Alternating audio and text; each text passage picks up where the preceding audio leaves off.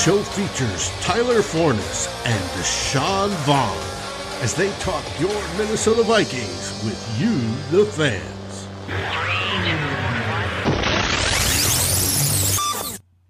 Welcome, ladies and gentlemen. It is another beautiful Purple Monday here in Skol Land. My name is Tyler Forness, and Dave, the trusty producer, is riding with me today. Unfortunately, Deshawn couldn't make it. He has to take care of some personal matters, and we wish him all the best, and we will see him next week ready to roll. Dave, this is going to be a really fun show. You know why? Why? We get to talk about a big fat W. and it's it's it's a beautiful thing and it's incredible how much just winning cures all because last week i and even the week before i was incredibly negative and we're still going to talk about some things that we can improve on and that uh, are some concerns moving forward because every team has them but we're going to talk a lot of positivity today uh, but before we get all that going dave how are you i'm good hey Victory Monday, there's nothing like it. It makes turning your Monday purple so much easier. It is absolutely fantastic to see the team come together, make adjustments, and absolutely yeah. kick some sea chicken ass. Poor Arif seeing his team lose. It's it's a tough thing. But anyways, it, we had a fantastic uh, game on Sunday. I was at US Bank Stadium along with a few other climbing the pocket members. Ryan was there, Flip was there, Eric uh, from the Daily Norseman was there, and it. Let me tell you, it felt good to be back in the stadium, and you could tell that the players were feeding off of that energy. That they're still not able to do the pyrotechnics. So what they did, and they had the the pregame videos going on where you have all the legends just talking about what it means to be a Viking Oh, they had artificial oh, snow yeah. coming down from the rafters, and really? it was awesome. It was awesome, cool. and it was kind of hilarious because uh, what you call it? They had the doors open on the north end of the stadium, so you've got the doors open because it's so nice and warm out, and you have fake snow coming down. It was just, it was awesome. It was a lot of fun. Uh huh. Joseph, the answer to your question no, I'm not drinking the same thing I was drinking last night. Last night I was drinking Cosmic Cowboy uh, IPA brewed here about 20 minutes away.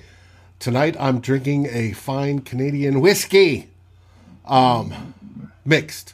So, what's your mixture of choice? Uh, believe it or not, it's Diet Dr. Pepper Cherry. Ooh.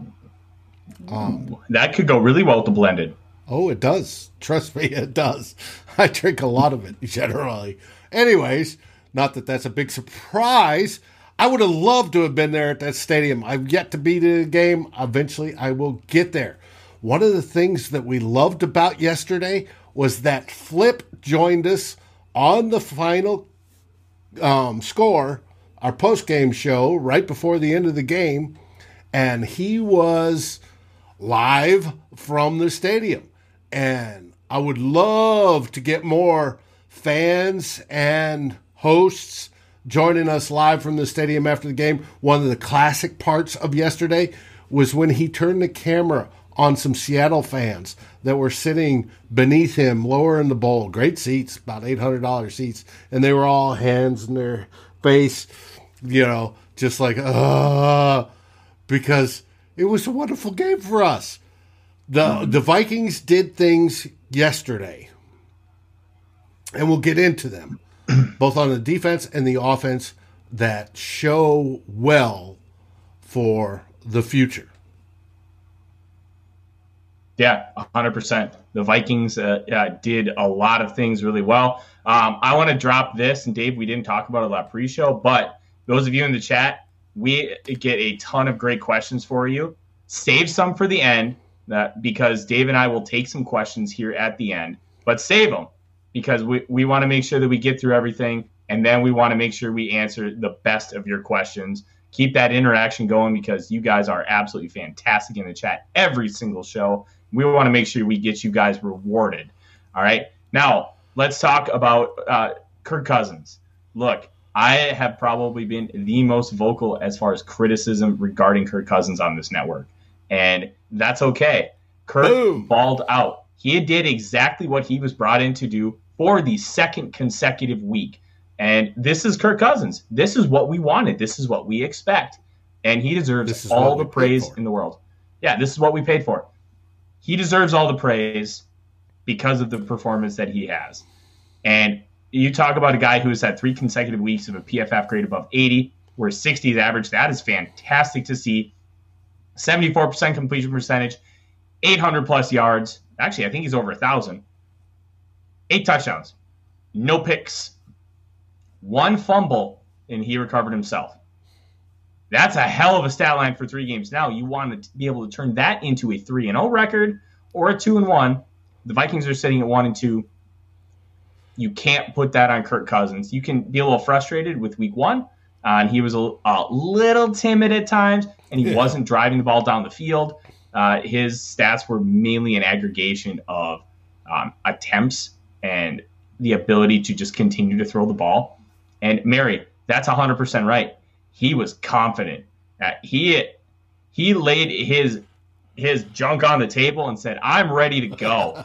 and he, he was he was he was great. And I really don't think there's anything you can say about it. No, that's what I wanted. I wanted to bring up about Kirk. You see a change in him. I don't know if it's him and Zimmer doing the 45 minute a week sessions where uh, they break down film and talk about what each expects and how each can get better. But his leadership level has stepped up on the field. He's not just the the lonely loser, the loner out there. He is actually taking charge and you see that. And he's becoming almost fearless. And that pass to uh, um, KJ Osborn, where he's coming back and it's a blitz, and he knows he's going to get plastered. He floats up an absolutely perfect pass in a window that's probably maybe this big, right? And, uh, to me, that is the development of Kirk this season is probably overall, if we take the O line and we take you know, other places that other team players that have developed, to me, that is the most promising out of all of them because the quarterback is the key to winning the big one, period. Um, and without it, you don't. I don't care how good you are, you, unless you're in that last three percentage that has a defense that's out of this absolute world, and we know so far this season the Vikings don't. Um, it takes that quarterback, and I am so so happy to see that. I was very happy to see it too, and it was really evident being from the stands. And I haven't had an opportunity to watch the tape back because I had a work meeting where I officially got my promotion, which was a wonderful thing. Oh, I know. That's Congrats. that's why I'm drinking the pumpkin nitro tonight because I am able to buy any beer I want. Hey, that, outstanding. Absolutely. So, but let's kind of continue on here. It was evident that Kirk was just playing with swag. He, he had a swagger about him the entire football game. There was a confidence. There was an aura, and he made those big boy throws. Oh yes, uh, the one, the the one that everybody's been talking about. Um, is the one on third down, eight minutes to go in the game. Kirk's running back. He's got a free blitzer coming at him. It reminded me exactly of what Kyler Murray did on that fourth down uh, in the fourth quarter, where he hit that post route to Christian Kirk. It was a different route, different concept, same exact thing. And I, I'm just standing in the stadium. I'm like, that's Kyler Murray shit right there. Like, mm-hmm. I don't know who this Kirk Cousins is, but I like him, and I hope he stays around for a while because it was impressive. He was making those calculated throws all game. He wasn't taking overly aggressive shots. I would like to see this offense take a couple more deep shots. They didn't, I, I don't think they attempted one pass more than 20 yards down the field. But at the end of the day, it didn't matter.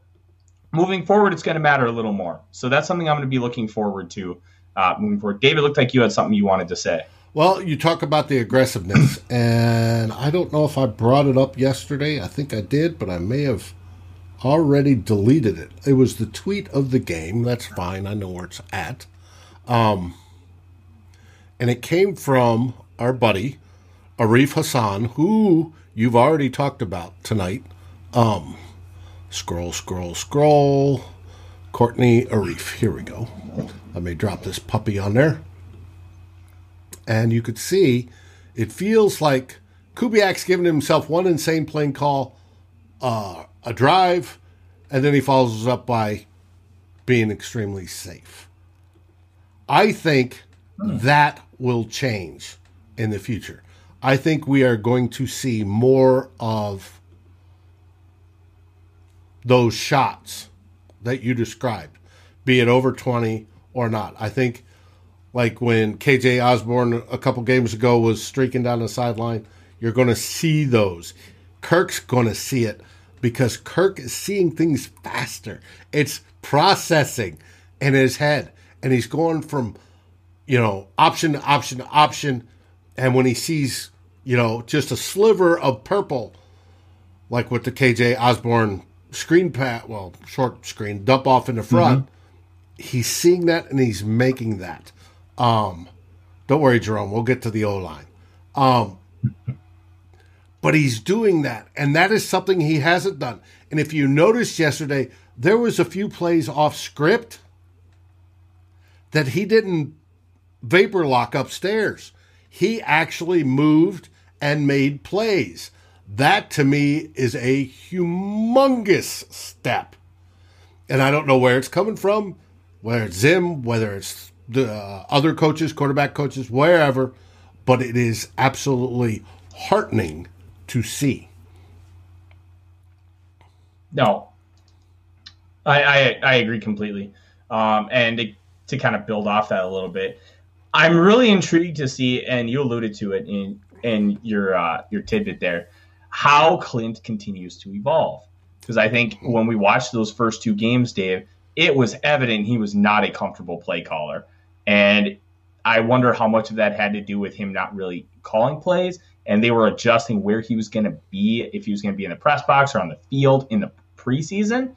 And the chemistry with him and Zimmer and what Zimmer wants to do, I thought was incredibly evident in the Cardinals game it was a Klint first half and a Zimmer second half. Mm-hmm. And I think in this game, you really saw that it was a Klint game. I didn't really feel a heavy Zimmer influence. There were a couple second and long runs.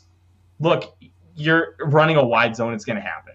It's not happening nearly at the frequency that it did last year. And I think that was a bigger key for me. And it never felt like the running game was forced, where sometimes you're really feeding Dalvin Cook to feed Dalvin Cook because you're paying him a bunch of money. Right. Mattison had 45% of the touches, but eight of them were pass plays. Some of them were designed, some of them were not. I think it was about four and four. So you're talking about 40% of the plays were designed to go to Alexander Mattison.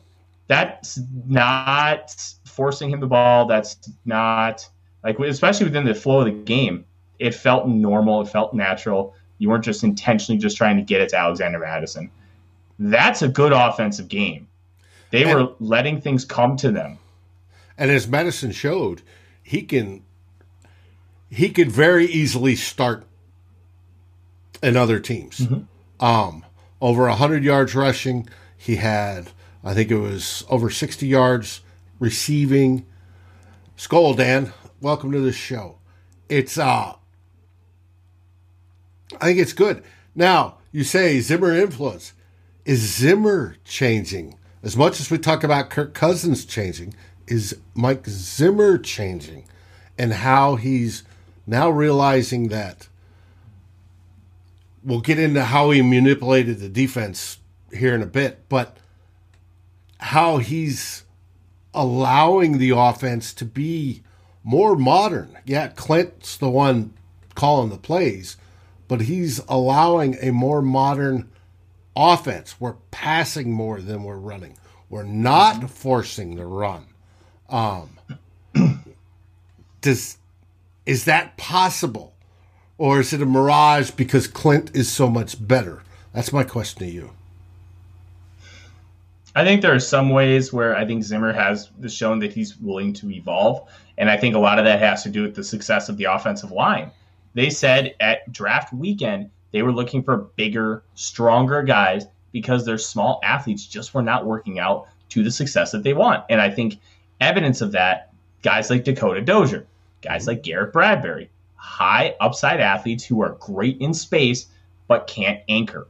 And the transition Speaking from that to Wyatt Davis and with uh, Christian Darrisaw, excuse me, and then also along with that, moving Oli Udoh inside to guard, who's it's a big brilliant. boy.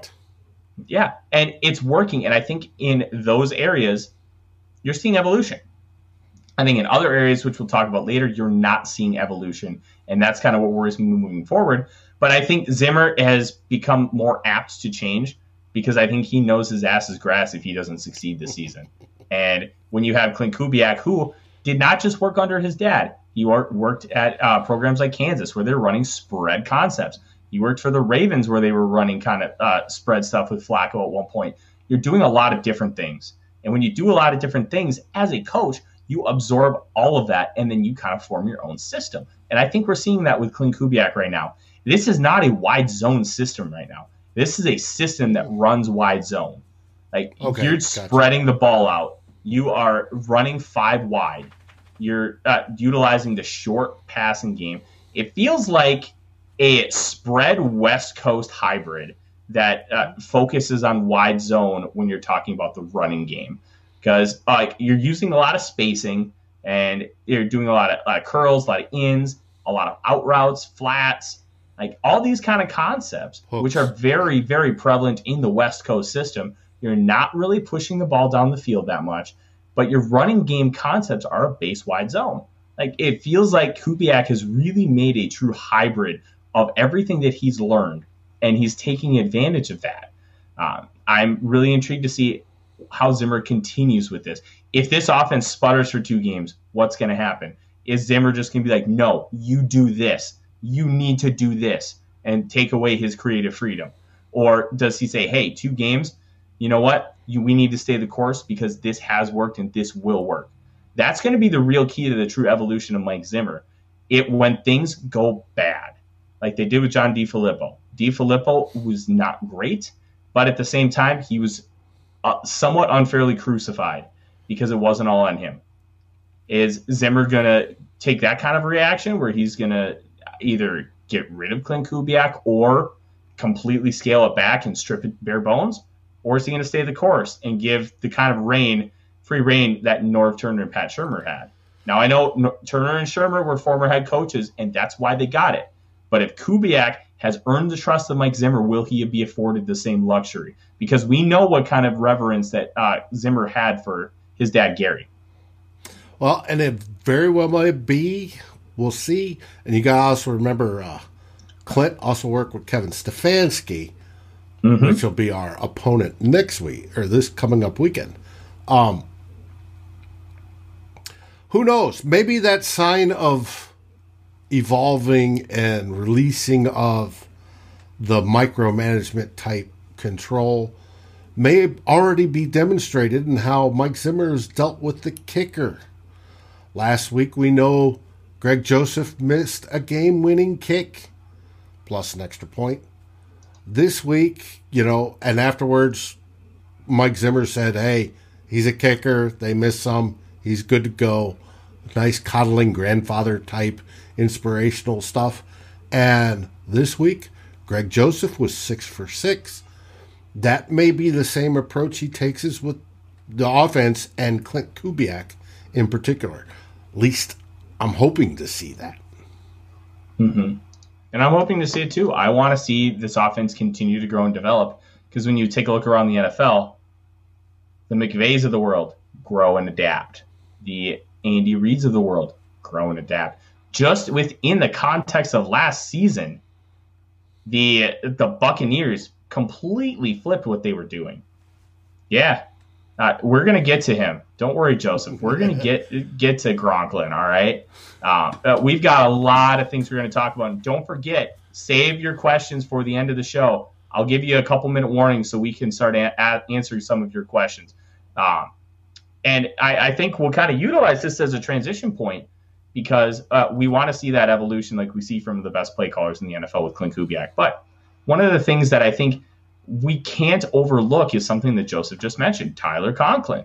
Yes. The usage of Tyler Conklin, they, I don't know yet if it was a panic trade for Chris Herndon. Regardless, they needed another tight end.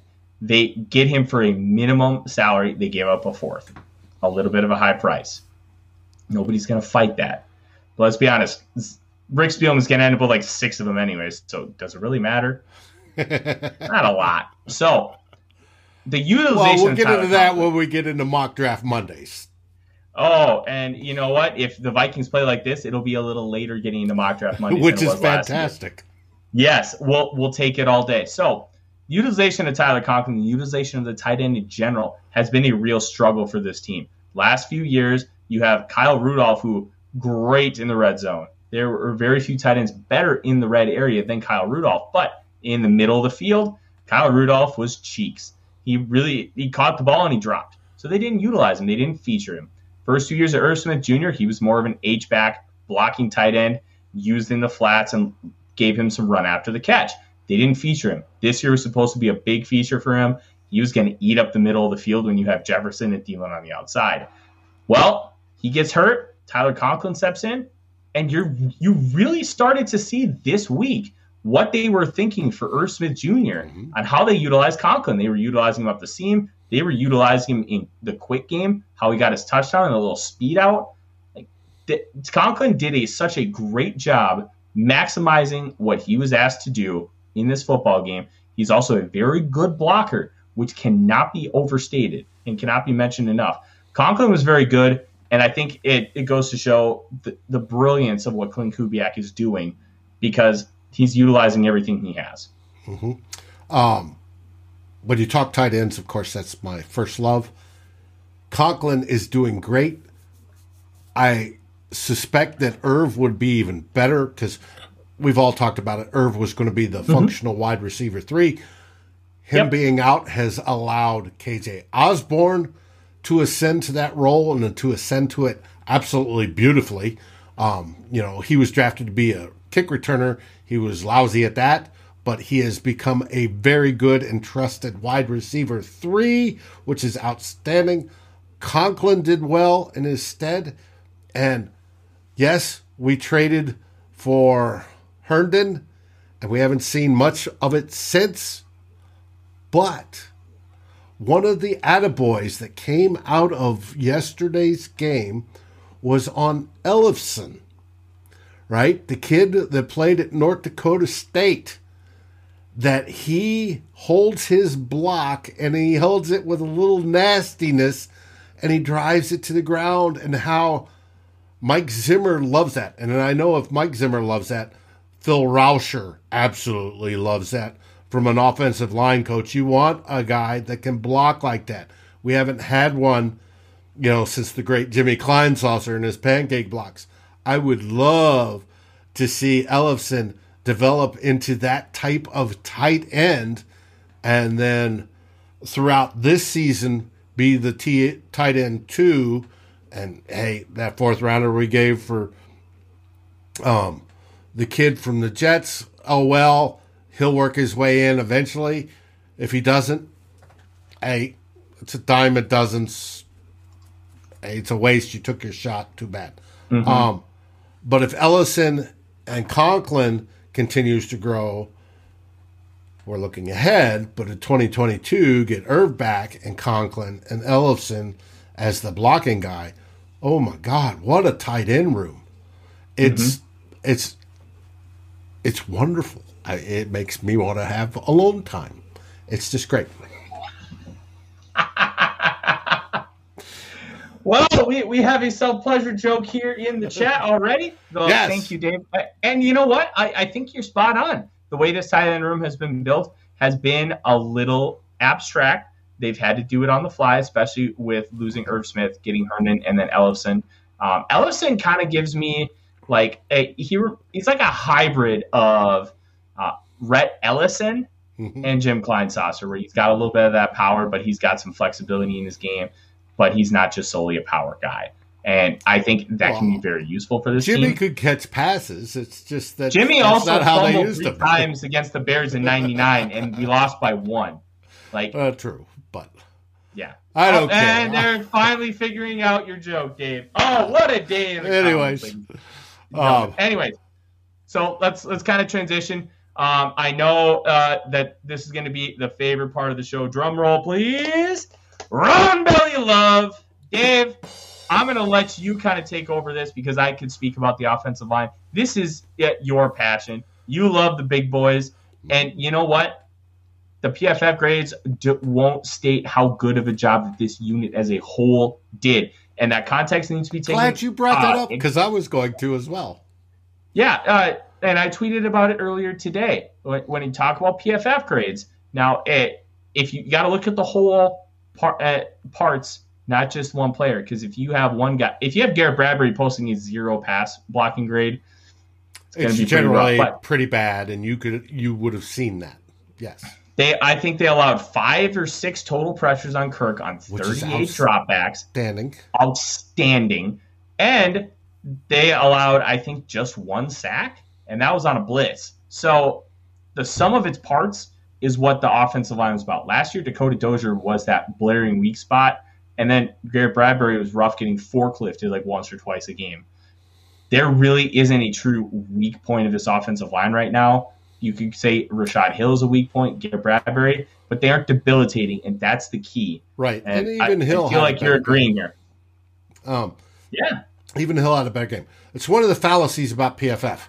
Um, whether it be corner play we talked about last week with Patrick Peterson saying they scored me wrong, that wasn't my guy, they don't know the scheme I'm playing, yada yada. Um, that was Patrick Peterson's argument. It's very much the same for the offense. When they're scoring linemen, they're looking at how are they doing against the guy that they're actually engaging with. And it may not be what the assignment is or the rules of that said assignment. Say the assignment is for Cleveland, who got a low score this week. But he wasn't bad. No, he wasn't bad. Um, to chip down, block, release, go to the second level. They may have seen him chip down. The guy he chipped down on then got through, and so they scored poorly. When actually he did his job and got to the second level and did his hit, they're scoring it poorly when actually he's doing what is designed to be done that causes for success to open up the hole for, in this case, Mattison to run through it. Um, it's individual grades. They look at it individually, and like I said, they're looking at how they're engaging the person versus necessarily the scheme and what their assignment's supposed to do. Absolutely, and I think this is really big when you talk about Brian O'Neill too. I, sorry to cut you off, but O'Neill has a tendency in his pass set to let the uh, defender come at him and gain ground, and because the defender gains that ground, it's considered a negative with PFF. So I really like that you brought that up. And whereas you take the whole score, and PFF does do, they'll do O line rankings, and they'll they'll take a more holistic approach. Um, how those five gentlemen work together, right? And then you can throw in the tight ends on top of that, and the fullback, um, or any blocking back. How they work together to achieve um, progression on the field, i.e., are you getting yards on the handoffs? Are you providing consistent pass protection so Kirk c- can read the field? They are doing that at a much, much better rate than if you took all those scores together and averaged them or do whatever. They are doing, they are excelling at that versus what we're used to, and what we're used to is absolute garbage. But um, they are doing that at a much, much better rate. And the promising thing about that, that gets better over the season. Each and every snap they play together. And mm-hmm. combine that with what Kirk Cousins is doing, how the receivers are playing, and this offense can be really, really good. If Mike Zimmer realizes he has to switch to, I've got to score 30 points a game to win, more offensive minded, by all means, it's about time and let him do that switch and let him take the next level as well. Let Klint do his thing. This could be something special. And I love to see the round bellies succeeding like they are. I give most of the credit today in a group we are talking. Nick was talking about, isn't it great that Dennison is doing the run um, play uh, advising? And I said, is it Dennison or is it Rauscher? I love that Phil Rauscher is actually coaching these guys up. Some of them are the same guys, and they are performing better. It is a wonderful thing. Yes, yes, it is. And when you talk about uh, the Vikings' offensive line, then what Phil Rauscher's done, it's been it's been incredible. Um, I, I want to answer uh, something that Joseph mentioned in the chat. How the hell I remember a Kleinsasser fumble from '99? I may be off a year or two. It was 90. I think it was 99 because it was a rookie year. He didn't fumble once. He didn't fumble twice. He fumbled three times, and that's when he got demoted from for Jimmy. Yeah, that that's because that's or sorry, he became a tight end and got demoted to fullback, and he never played a traditional tight end again. And that that always stuck out to me because that game the Vikings lost at home to the Bears 23-22, got a touchdown and a two-point conversion with 2 seconds left. I, it's one of those things that always stuck out. Um, but let's transition to the defensive side of the ball and talk about some positives. Then we'll talk about some um, some criticisms, critiques we have of the team, and then we're going to answer some of the great people's questions.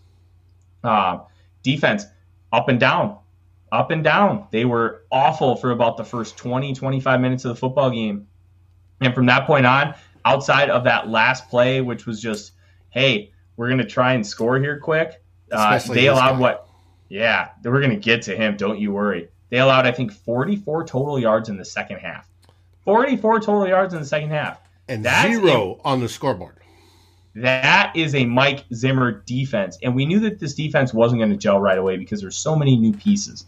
Um, and yeah, I think you really started to see it come together. Mike Zimmer had a great, uh, um, what should we call it? Uh, not transitions, um, adjustments after halftime. Um, but let's we got to talk about the elephant in the room as you brought it up. That uh, that really really bad football player, Bashaud Breeland, a 21.6 PFF grade over the course of the season. Cornerback 103 out of 103 with enough plays to have a PFF grade for the season. and I, I think I'm going to relate this to Mike Zimmer because I think this is a Zimmer philosophy you, you know that Cam Dantzler is in the doghouse. We've known he's in the doghouse for a while. Mm-hmm. I think mm-hmm. Mike Zimmer, with his archaic old school mentality, is too stubborn to pull Bashaud Breeland and put in Cam Dantzler, and it's going to hurt this team. I, uh, you got to take him out. It doesn't matter who he is. I don't care if it's Xavier Rhodes in 2018, right after he was an All Pro. If you're playing like that, you, you can't be trusted like that on an island. It's was, uh, targets were nine for nine for 102 yards and I think two touchdowns. It, it was horrible. And I heard today that uh, I think it was on friend of the show, Luke Braun, um, talked about how they went through the the decision tree. Originally, they had him one on one. Obviously, he got picked on the Seattle Seahawks, I would have done the same thing. I would exploit the weakness. The weakness was Bashaud Breeland. I would have aimed shots at him a hundred times, right? Well, they figured, well, that's not working. Let's change. Let's do an adjustment. So they did an in-game adjustment. Now we're going to play him in more a zone-ish type deal. Well, not even a zone, but more. All right, we're changing his responsibility. His responsibility will be from the line of scrimmage to the 15 yard line. After that, he passes it off to either um, the safety or to Mackensie Alexander, right? Cool. Going to do that. Let's see if that works. Eh. Well, no, that didn't work exactly either. So at halftime, they make another adjustment. Let's just play, have him play pure zone. If a guy comes in his area, he watches the quarterback, see where the ball goes, go to the ball, right? That finally changed and he got better. But it was that whole first half project process and the first two games before that of going through this checklist of does he work here? No, he isn't working here for this game. The receiver's too good. They're picking on him. No, let's switch how he's playing. All right, we'll go to here. Does that work? No, it doesn't work. All right, let's go back to zone. So he's responsible for only an area and looking at the quarterback to see where the ball goes and then plays the ball. Does that work? It tended to work. Now, why they didn't do that previous games or why they haven't gone, it's not worth it when we know Cam Dantzler can play this, what we're asking for, swap them out, which I wish, I hope they'll do. Um, that would be the solution. But what I just described about going down the checklist of can he do this? Can he do man? No. Can he do a modified man? No. All right, we got to put him in zone. Can he do that? Yes, it was adequate. Um, that's what happened. What you saw on Sunday. Now the question is, if he can only do zone, can Cam Dantzler do more than just zone? If so, Dantzler needs to start, and Breeland needs to ride the pine, like we used to say. Here's my issue with that, Dave. If he can only play zone, why is he on this football team? The whole point of this offseason was to fix the fact that you only had corners who could play a cover two shell. I, like there, there's no excuse here. Zimmer's supposed to be a DB guru. Mm-hmm. It, you keep having Bashaud Breeland in there, and you're adjusting to Bashaud Breeland when you have a guy on, on the bench who's played well for you. I agree. That there, I feel like it's this Bill Parcells mentality that was driven into him in the 80s and 90s, where it's like, hey, this is how you run a football team. And then Zimmer's like, no, this is what Bill said. Bill's one of the greatest of all time. I got to make sure I follow this. Well, at the end of the day, Bill Parcells and Bill Belichick, those guys adapted pretty well throughout their tenure especially uh-huh. Belichick. He he's willing to do whatever it takes to win a football game. Zimmer needs to figure that out because having a cover two corner after spending an offseason trying to fix it, it's uh-huh. inexcusable. And they, they need to take care of that right now. Yep, I agree. I agree. Yeah.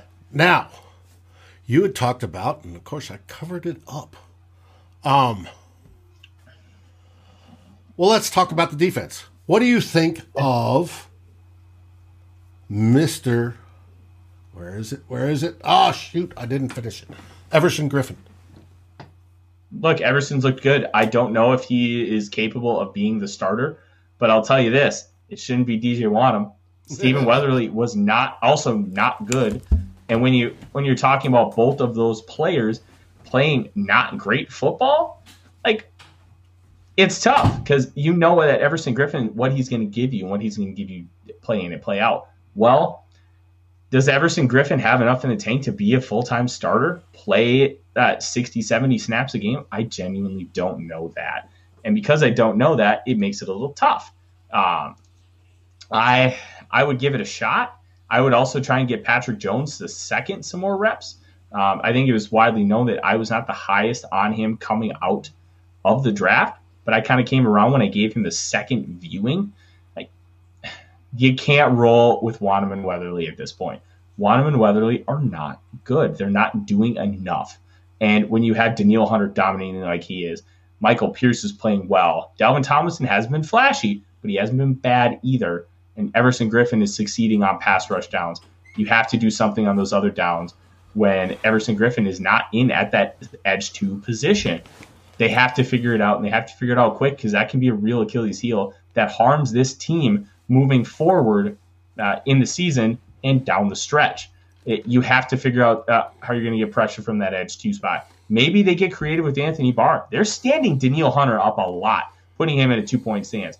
I wouldn't be shocked if they start trying to utilize Anthony Barr in that role. But we've also been saying that for three years. So who the hell knows at this point if he's ever going to be given a chance to rush the passer?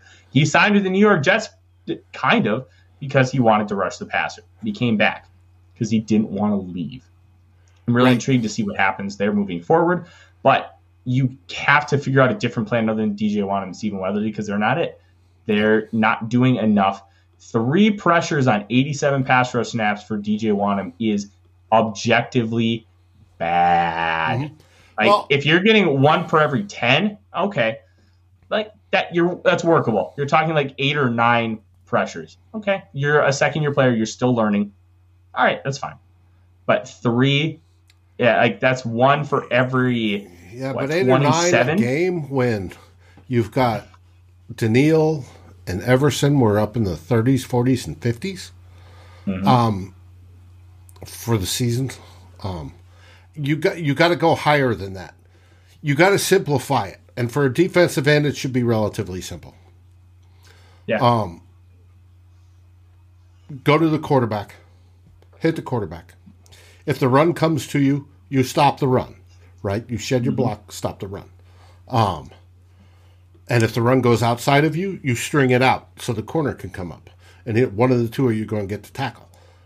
But it's it's literally that simple. If he's having, if they're making it too complicated, just like with Bashaud Breeland, they need to simplify it, and he can work on get to the quarterback. A defensive end's basically sole goal in life is to hit the quarterback, to hear the air leave his lungs as he goes to the ground. It's it's what he's supposed to do. And if he can't do that, we're rotating in Weatherly and Everson. Now Everson's playing a little bit inside too, but it is what it is. That's Brett Jones, GMAC. Um, Raymond, need to make the necessary changes. Yes. Griffen yeah. even praised Kirk. Dan, I have that tweet, believe it or not. Pop it up. We we need some come proof. Here, come here, come here, come here. Where is it? Do, do, do, do, do. I've been dro- downloading images to work on producer Dave's art. Um, you will see one, a more polished, there we go, um, version of Kirk Hember later. Yeah. Um, but here we go. Per Courtney Cronin, one of our favorite beat writers, Kirk's playing his ass off. The offense has played their ass off. I haven't seen Kirk play like this in a long time. He's playing great football right now. You've got to recognize that. And we've just got to keep it going. That is what Everson Griffen said about Kirk Cousins. He's That's a leader, Dave.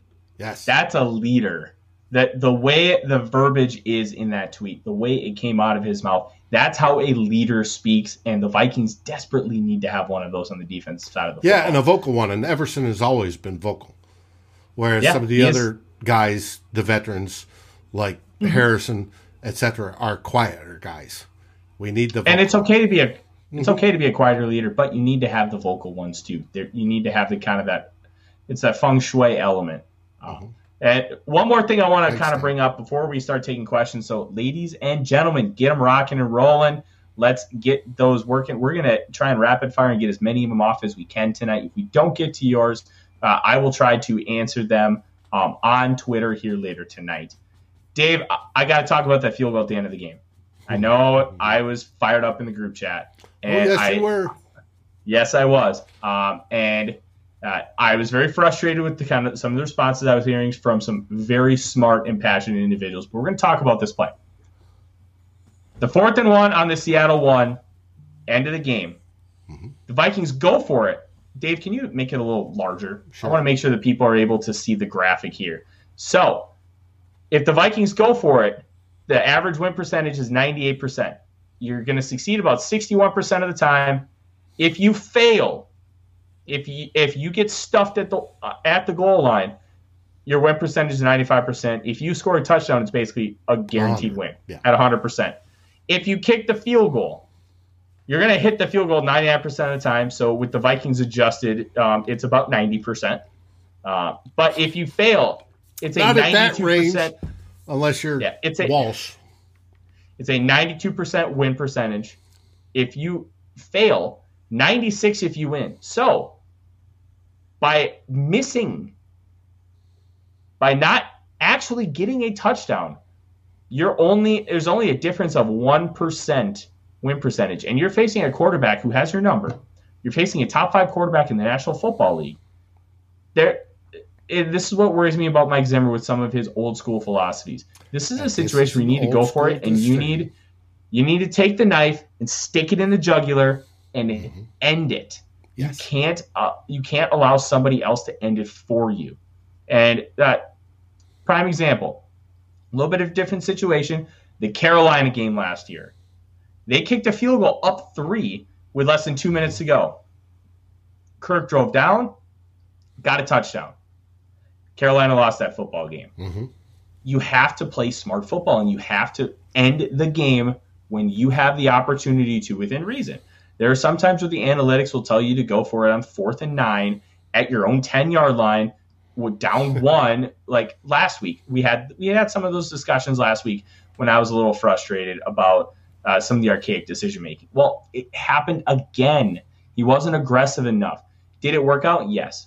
Bad process is bad process and if you utilize bad process consistently enough you will have bad results and it will screw you over in a peak time and that's my big frustration with that it worked out we got a win and i'm very very happy about that but it's something that we need to fix. Zimmer needs to be more aggressive, and I just wanted to point out because it's it was very frustrating. Well, he he has been more aggressive going on fourth down. Now this definitely when you're fourth and goal from the one and a half, right? And your offense is dealing. It's not And like they were and- playing bad yeah. football. and your offense is scoring. I the optimum play, believe it or not, is probably a QB sneak if it's open. Now, and that that's a read on the line by the quarterback. Um, but the QB sneak is, by the way. Um, but if you have even not, that's what's always drove me crazy is why they don't run options more towards the goal line. Um, and an RPO where the quarterback's coming off has a choice of handoff or fake the handoff and pull it in and then throw it to trailing receivers that are in the end zone. It's a higher percentage play. They should go for it. Get the six. Call it a day. Let's go to the pub. Surly's on me. Let's go. Right? That was the proper choice. He went with the tried and true. Well, if we're going to put points on the board, we're putting points on the board. Let's get the easy three. It was the wrong choice. I agree. The decision making was wrong. It didn't bite us in the ass in a long time, or this time. It could have, because we could have easily gone up by six and then see them come mm-hmm. down and lose by one. Um, because of course that went through every Vikings fan's mind because it, we lived it too many times. Um, but like you said, no harm, no foul in this case. But the correct answer would have been to go for it. I agree. 100%. Yeah, and- and, I'm old school.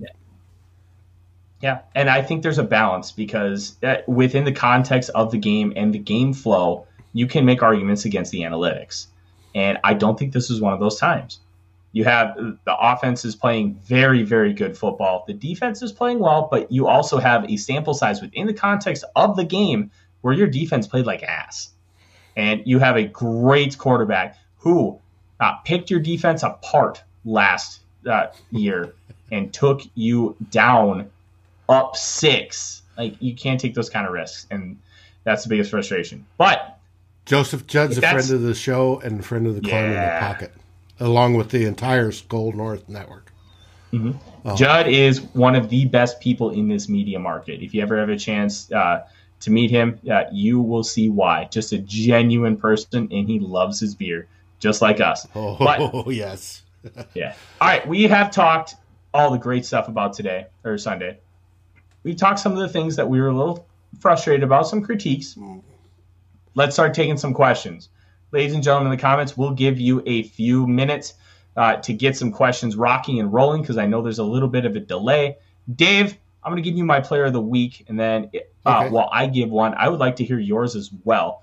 Uh, player of the week this week, you know, uh, I'm going to kind of give it as an aggregation, uh, like a the last three games. I'm going to give it to Brian O'Neill. Ooh, that's different. Yeah, he has been absolutely fantastic. A hundred and twenty-four, I believe, pass blocks reps, not one pressure. He has been fantastic, and he is proving to be worth every bit of the money that the Minnesota Vikings gave him right before the season started. I think uh, Brandon Thorn, who um, uh, who does writes, great offensive uh, line breakdowns and defensive line. I, but I think it's inside the trenches is his Substack. Yes. Anyways, go to his Twitter profile. He is phenomenal, the best O line voice in media.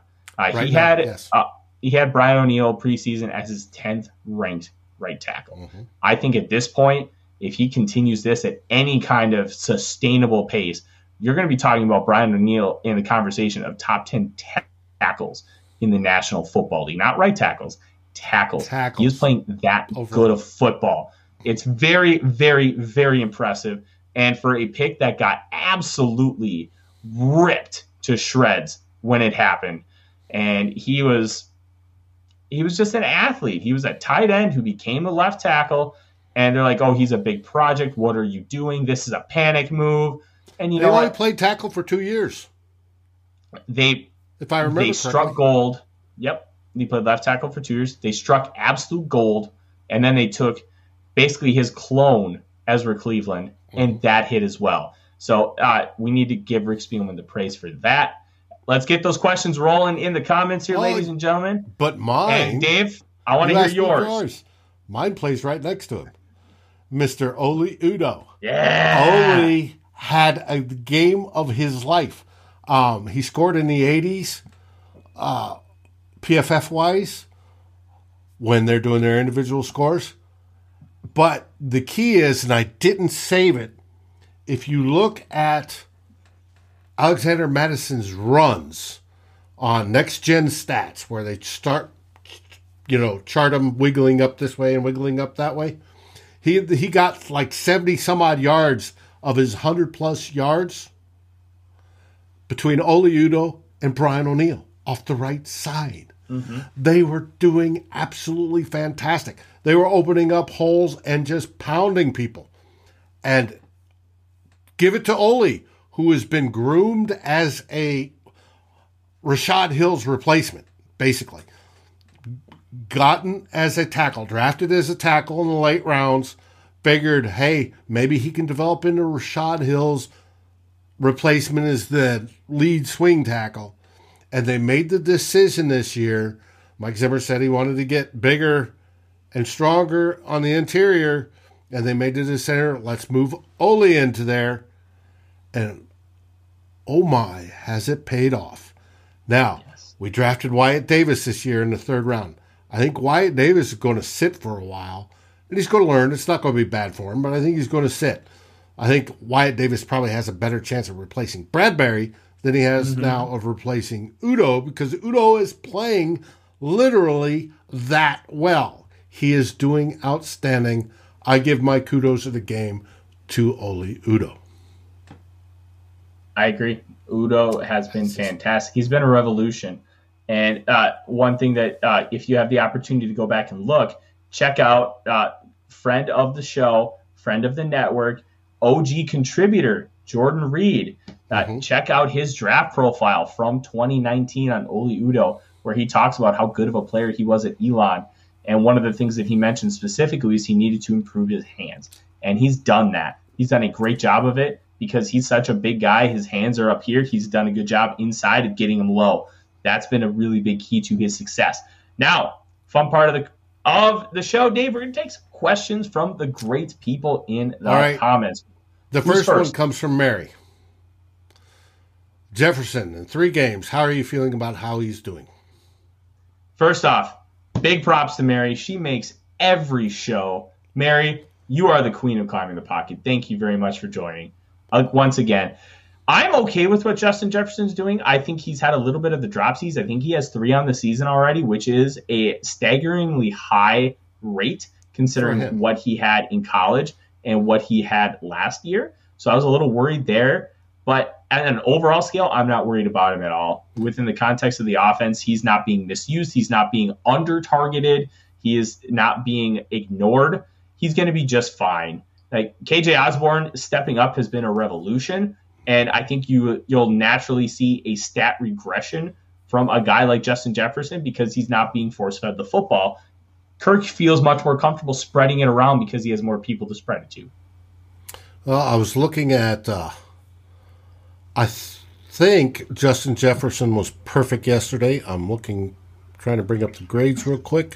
I don't remember seeing a drop from him yesterday. but I No, he remember was targeted 11 times, reception 9, 81%, uh, yards 118. It does not explain the two.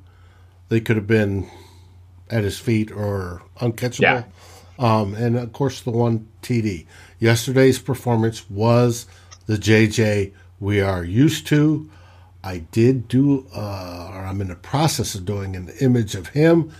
It was Nick that said, I'll be right back. It was when uh, he ran into the whip route. the whip route. He ran into the end zone, turned towards the uh, defender, raised his arms, turned around, boom, touchdown. Griddy for the first time ever in front of the fans in the stadium, and it was absolutely marvelous. I am not worried about it. They got him. They got him busy early. They were throwing balls to him early. I think that is part of the key. Keep him happy, um, and he excels. Now the next question is from Dan. Do you think this O line, the line, assuming the O line, especially with the second part, will be top fifteen by the end of the year? And will Wyatt Davis be groomed as center? And I answered that before. There's a mm-hmm. good possibility that's the case. Do you think this O line can move into the top 15 by the end of the year?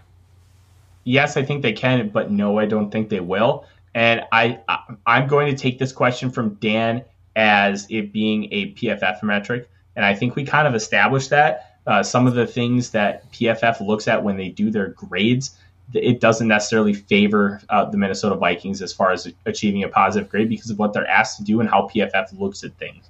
And I think because of that, if you're going to look at the PFF metric, they would have to be absolutely lights out all 17 games for them to be in that top 10 or top 15. Now, if you're talking in a general sense, like if I look at these these 32 O lines on paper, am I going to take the Vikings in the top 15?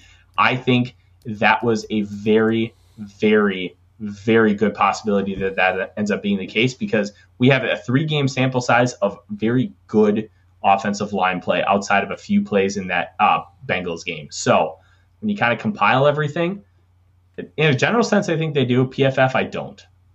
Okay. Now, where do you get your offensive line scores? And I'll tell you where I get mine. I, I I usually I watch the film and I combine it with PFF to try and contextualize it, but I don't actually look at anything else. What do you look at, Dave? Football Outsiders Ooh, by okay. EdjSports. Um, they do um, DVOA, which I'm sure you've heard of, and they break it down by offensive line. I'm trying to bring it up, and it's asking me to subscribe. Of course, it's been a while.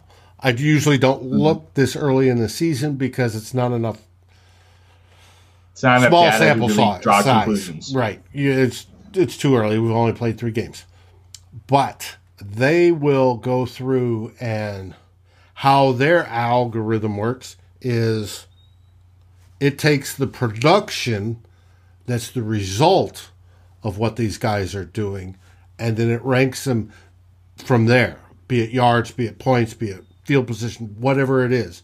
And it all melds that into a, a constant score. So it's equal across all 32 teams. It's how you're producing, right? Mm-hmm. How are you protecting and how are you producing? If you do well on those, you move up. If you do crappy, like last year, you're down near the bottom, like 28th or whatever it was. I'd have to look. Um, but it all falls in there. And they're the only ones that I know of that on a consistent basis, I know PFF will do offensive line and D um, rankings, but on a consistent basis where you could look and actually see how they're moving up and how they're moving down as a unit. And that's what I appreciate. So, those of you stat heads out there that love to look at stats, check out Football Outsiders. Absolutely. Um, let's get a couple more questions, Dave. Yep. We just passed that nine o'clock mark. We want to get the people out of here so they can enjoy the rest of their Monday night. Is Darrisaw close? based on everything I'm seeing and hearing, he is. He was taking live practice reps with the Vikings this entire week. It would not shock me if it, he practices in full all three days of practice next week that he ends up dressing against the Cleveland Browns. Will he start? I don't know. That's going to be up to how he looks in practice, how the coaches feels comfortability is with the offense, with just his core strength as well. Like I would love to see him, but I don't think you are in a desperate spot where you have to throw him out there. Right, and it also is going to depend on how Rashod Hill plays. And this last week, Rashod Hill was adequate as the. Mm-hmm. Yeah. I think it might be a best situation if you you dress him, throw him out for a series, and maybe then throw him out for get him baptized. Mm-hmm. Yeah. Now this week, the left tackle we're coming up and we're looking ahead, and more of the shows this week are going to be talking about it. But when we look at Cleveland, um, he will go. The left tackle will go against uh, what's his face that just had five. Sacks. Clowney or Myles Garrett. Myles Garrett. Yeah, and uh, and we'll see. Now it's I, there was an interesting question: is we shut down the Cardinals big rusher after his big game. Will we shut down Myles Garrett? But that's for some of the future shows this week when we look forward mm-hmm. to the Cleveland Browns game. Absolutely. Obviously, let's get one more. A lot of that came with uh, scheming. Yeah, let's get one more question in here, Dave, and then let's uh, let's call it a night. Well, I'm waiting on another one. I'm not seeing. Um, there was one um, up above uh, from Jeffrey asking about Kenny Nwangwu. Oh, I missed that one. Ah, here we go. How will we use Kenny Nwangwu, Wang Chung as I call him, um, motion or slot and kickoffs? I would love to see him on kickoffs. I want to see that I knee think, healthy so he come back and can do. Yeah, I think they're going to utilize him in a gadgety type role. Um, think Kordell Stewart as Slash with uh, the Pittsburgh Steelers take out the quarterback element. they're going to use, I think, the slot that use him on jet sweeps, jet, jet motion. They'll get him in the screen game. They'll get him touches in space where he can make things happen. Limited touches he had at Iowa State, he was able to make things happen. Baptism by fire in that aspect as well, mm-hmm. because if he can prove that he can take over, Ameer Abdullah all of a sudden becomes expendable. Now, Ameer Abdullah has been really good for this team the past mm-hmm. few years just being a it was steady good yesterday hand. Too. Yeah, he was. He's just a steady hand. He's not great. He's not going to overwhelm. He's not going to be like really, really good, but he's not going to be bad. And with the special teams element that he brings to the table, he becomes a very valuable third back in your running back room. So I'm really interested to see Nwangwu. I would want just use him in space. Quang, thanks for joining the show. And yes, they have very good ones. It's going to be a lot of scheming and uh, running backs or fullback, uh, CJ Ham, coming up with some blocks. Uh, we do do a can run a lot of 12 formations with two tight ends. However, I expect a little bit less of that because we're so successful with the three wide receiver sets like the guys said. Um, KJ Osborn has developed in a fantastic three uh, wide receiver three. We'll see. It's gonna. It, it will be a challenge, but like I said, we're gonna get into that this week. Tomorrow we have in the huddle with your favorite climbing the pocket personalities joining. Jason Brown should be leading that one. Wednesday, we have Vikings happy hour. And it looks, there's a possibility we have Doogie Wolfson uh, yeah, Doogie. on the show. And we'll firm that up closer, but he is already committed to us, barring any sort of breaking news. And then, of course, mm-hmm. on Thursdays, we have the great Flip Mozzie and Eric Thompson of Daily Norseman for Vikings Hot Takes. Yes, absolutely. Joseph, to answer your question, photo's not crooked. I level balanced it. It just kind of looks funky with the way my camera's set up. That's called lens level. effect. Yes, lens effect. So you don't worry about it. Quang, I appreciate you stopping in for the first time. We will talk more about Bradbury as the, the mm-hmm. week moves on. And on this show, we will be talking about him a lot because he was a first round pick. You want to make sure those first round picks succeed. So make sure you tune in next week where we here on Climbing the Pocket Mondays turn your Monday purple. Have a great night, everyone. Skol, everyone!